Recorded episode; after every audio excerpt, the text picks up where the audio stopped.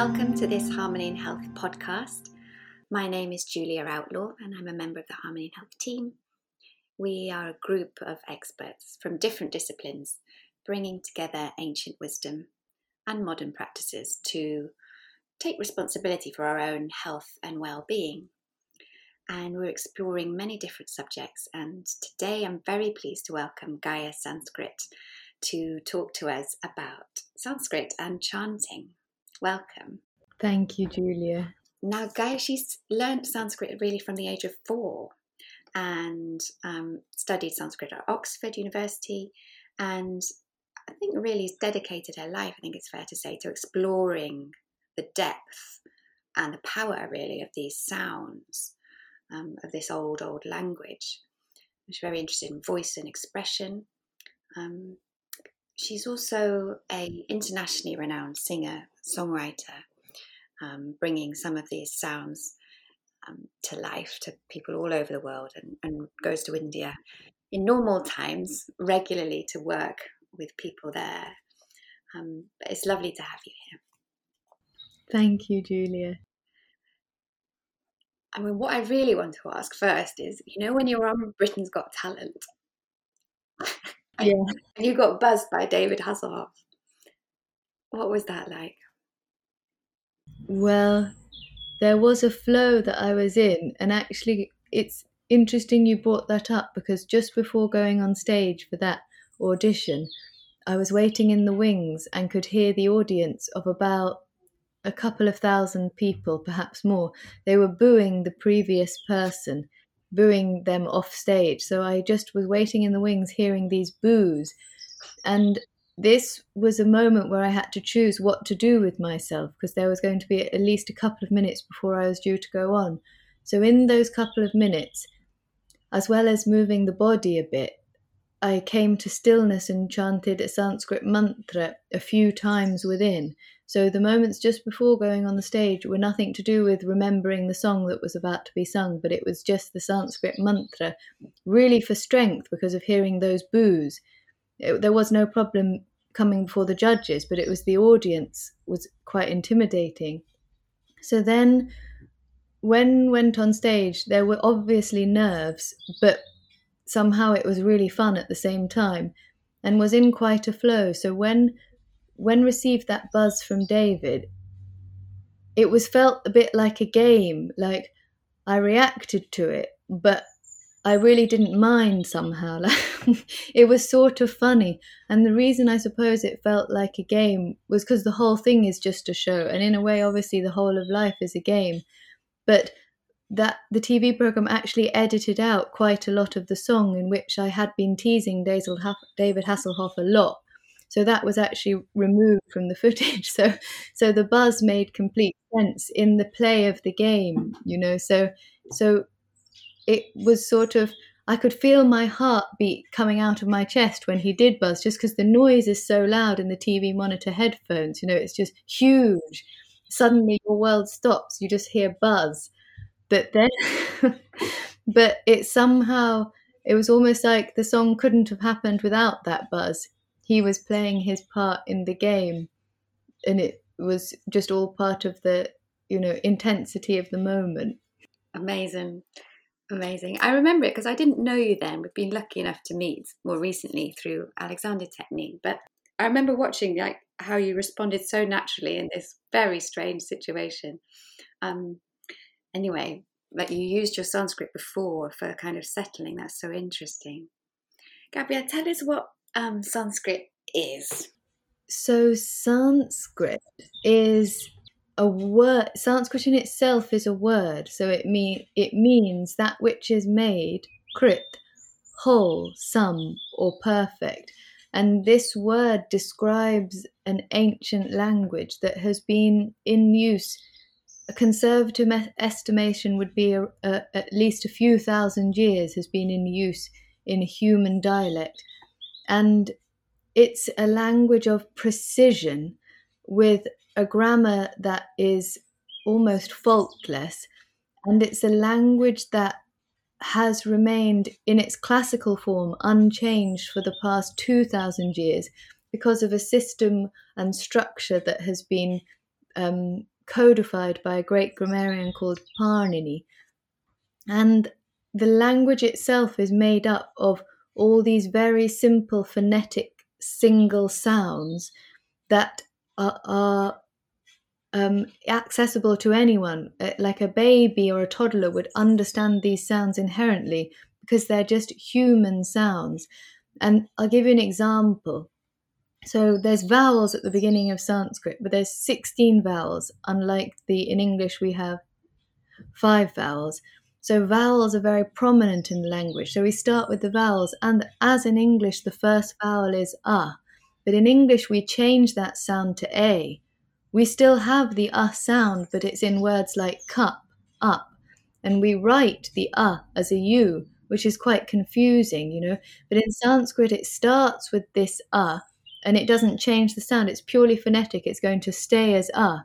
So a baby in most languages, I would assume, but I'm coming from the English speaking dialect countries, the baby sounds ah. It's a, the cry of the baby is going to have this ah sound in it. The cry of the baby might have an a sound in it too, which we start our alphabet with, but it's primarily the ah. Like the first breath of the baby is ah, you know, ah, ah. And so Sanskrit stays with that. And then all the consonants of Sanskrit naturally have that inherent ah after it. So you have like ka, ch, t, t, p. We it's just all sounded very, very naturally. So for a child to learn this language is incredibly easy and simple. For an adult to learn this language, it seems difficult only because we have layered upon us so many patterns of the modern languages that have transmuted these very simple, clear phonetic sounds into different sounds, and then we write them in different ways than we say them.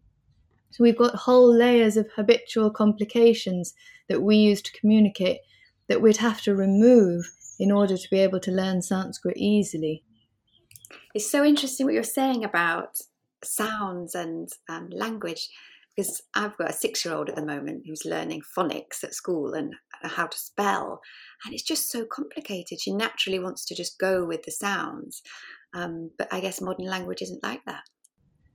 No, modern language seems to have, in this is in my opinion, excess complications because um, maybe it's just how society's developed. And also, it, uh, what I've noticed is with with the rise of text speak and computer lingo, there's less and less vowels apparent in the modern language, less and less obvious, clear vowel sounds. And in the Sanskrit language, especially in relation to healing and meditation and calming the body and mind, it's the vowels that are the key because when we sing or chant anything, it's the vowels that give voice to the sound. And modern language, especially modern text English, has reduced the vowel sounds, which is actually, to, in my opinion, a disservice to humanity. Wow. And that's just saying wow there. I noticed the ah for the first time. Yes. yes. And it's it's so interesting just to think about language in, in a different way. And you mentioned there about for calming and expression. We're very interested in exploring things that can help humans, people connect more inside um, and also with their environment. And singing and chanting is something that's very helpful for that. Absolutely. There's, I remember once, maybe it was a good few years ago, on a, I was on a Sanskrit retreat where we were chanting various Sanskrit passages and studying the Sanskrit passages every day. And one morning, our practice was to take a short Sanskrit chant and to let it resound within, to basically continuously sound it, and to notice whether this Sanskrit chant connected us more with our environment or just simply notice the effect on it. Because often I would like to go into nature and really enjoy the nature, but still the mind gets in the way. So even though I've been sitting at a desk all week by a computer and have been yearning for nature, when eventually get into nature, the body is in nature, but the mind is still at the desk with the computer and all the various things that that has brought up. So the Sanskrit chant was an opportunity to give the mind a tool by to basically to play with, but the tool is so ancient and so refined and dare I say it, so scientific because the essence of the Sanskrit language and these key Sanskrit texts called the Vedas which Vedas literally means science. So at the heart of Sanskrit is a scientific system of sound. So this scientific system of sound was available for me to sound during this walk in nature.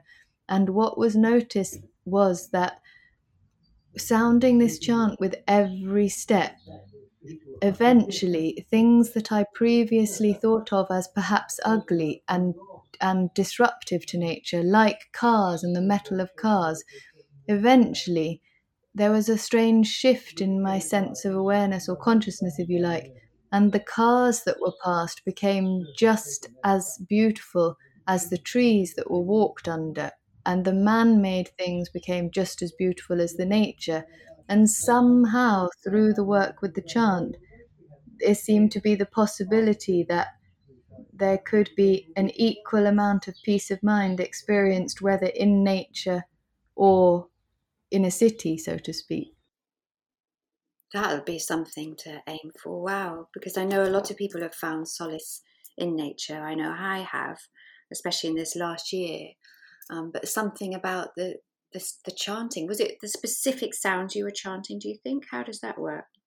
Um, it's interesting question because I, I think at the time it was connected with a specific chant because during our practice we had also reflected on the meaning of the chant and to hopefully to not make this too esoteric the meaning of the chant it was a statement from the vedas and it was stating that all this is consciousness so, in the statement that all this is consciousness and the continuous reflection on that via the Sanskrit sounds for that statement, there was, I suppose, a sense of the same thread running through everything.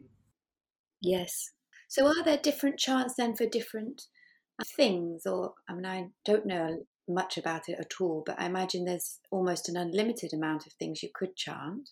yes, there are thousands and thousands, and, and in my limited mm. experience, I must have come across hundreds, but there are thousands, and and obviously I've only been taught hundreds, but when I look through books and mm. when I look through the ancient Vedic texts, I see that there are chants for everything from ill health, but not just ill health in general, from every type of disease you could think of, to fertility, to connection with peace and harmony in mankind, to connection with various planets, to um, states of mind, to prayers for the well-being of all. I mean, there's there are, as you say, and as you rightly assumed, there are thousands, thousands of chants for everything, and then there's also short, much shorter mantric syllables, which um, can be formulated and put together in such a way, a bit like a mathematical equation, in order to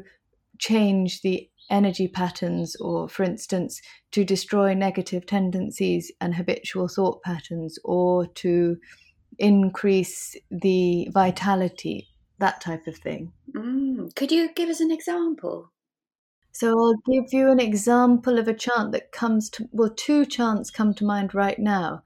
One is a chant, it's a feminine energy chant, but obviously it relates to anyone, whether man or woman, to all humanity. But the reason it's associated with this feminine energy is because it's to do with this feminine principle of cutting through the ego's rubbish, basically, cutting through the mental tendencies that are not serving us. And this chant is a 22 syllable chant and it's specifically formulated in 22 syllables and it should never be more or less. So let me just sound it to make sure it has those 22 syllables.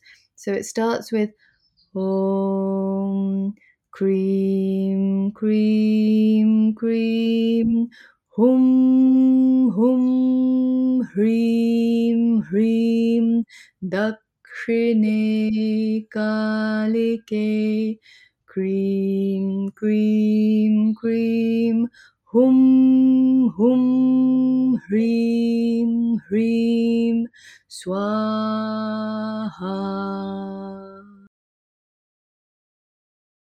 Beautiful. So that's the first chant that came to mind. And the second chant that came to mind when you said about an example is a prayer for peace.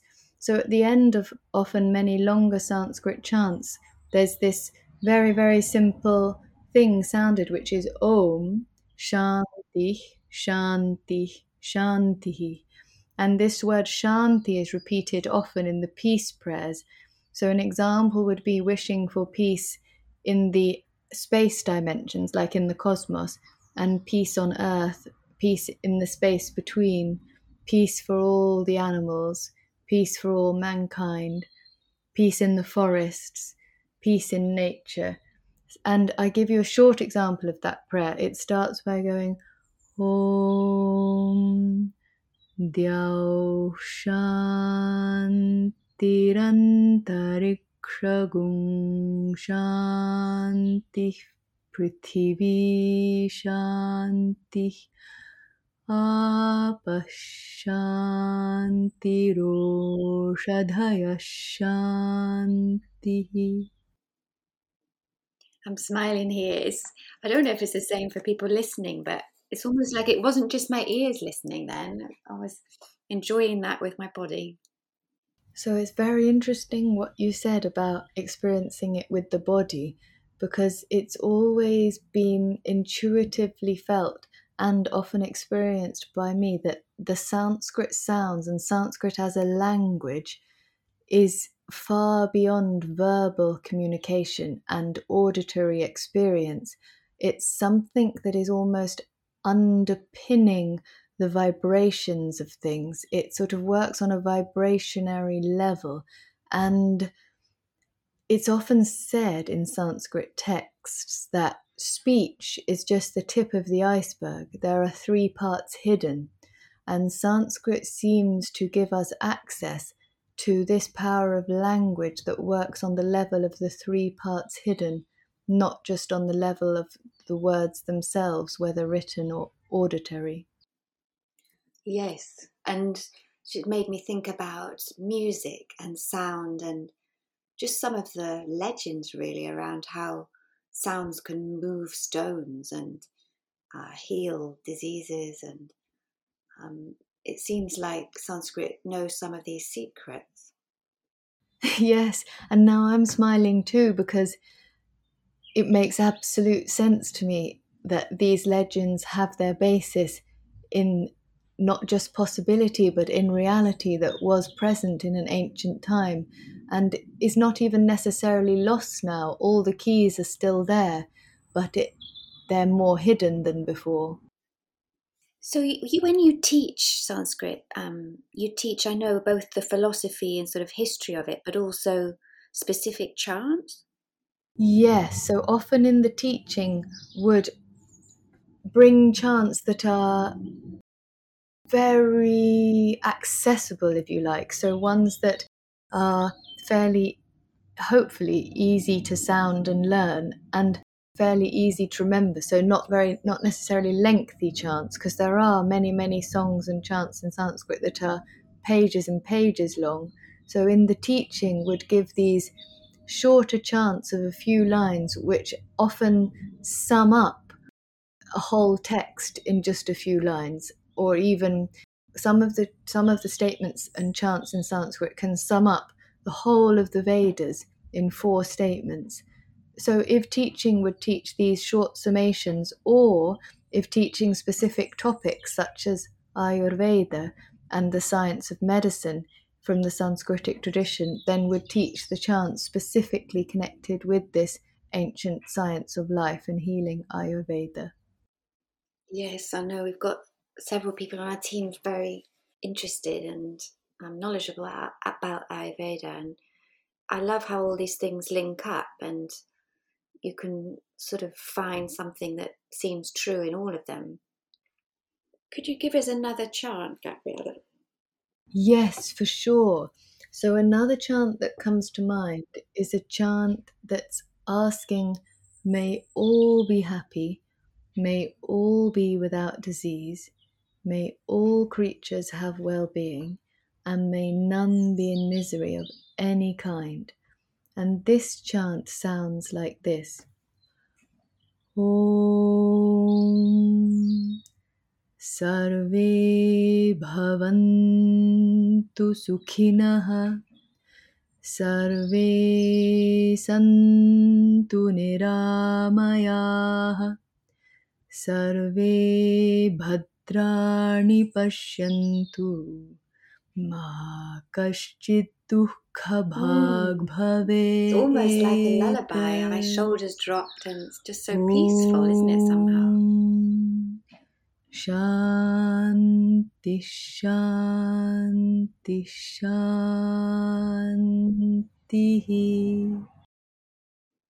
Wonderful.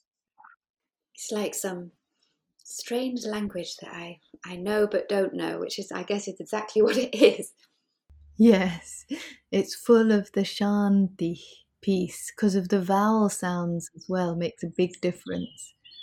Because you see, you can take one of these chants, and if I sound it without the consonants, you'll hear that. So, sounding this chant without the consonants, just notice the same similar peaceful effect. The consonants are almost just dropped on the vowels. So, you have like. Hare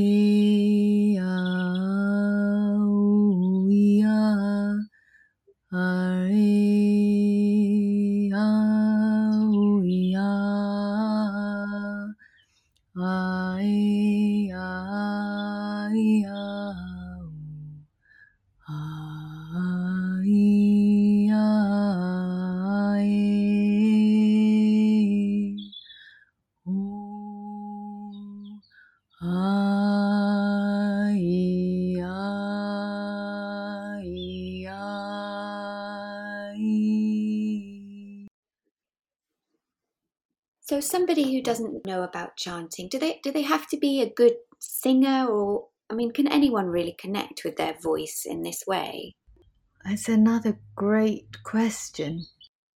So, there is no need to be a good singer because the discipline of the chanting practice will heal the voice and work with the voice. So, it almost will help the voice to chant the Sanskrit. And I've also come across cases of people who had severe asthma and severe breathing difficulties. And through the Sanskrit chanting, that helped their asthma and helped their breathing difficulties and reduced it exponentially.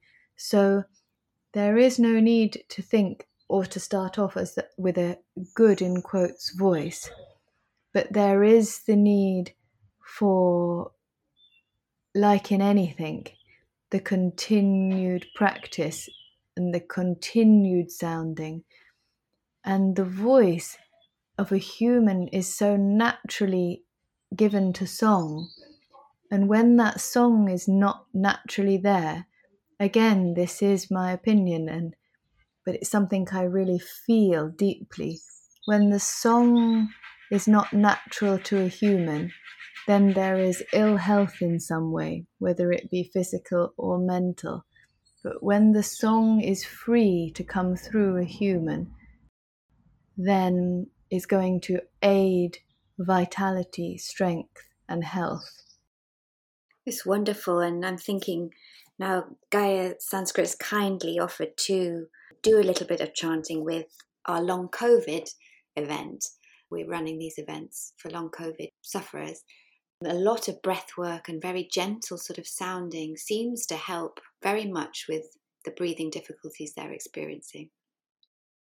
So, thank you so much, Gaia Sanskrit, for joining us today and telling us about um, this incredible language, really, and knowledge that's there and so relevant to how we're thinking about harmony and thinking about connecting with ourselves. Maybe you could send us off with a, a chant. yeah, you can always have a good chant. So it's been really great talking to you today, Juliet, and thank you for having me.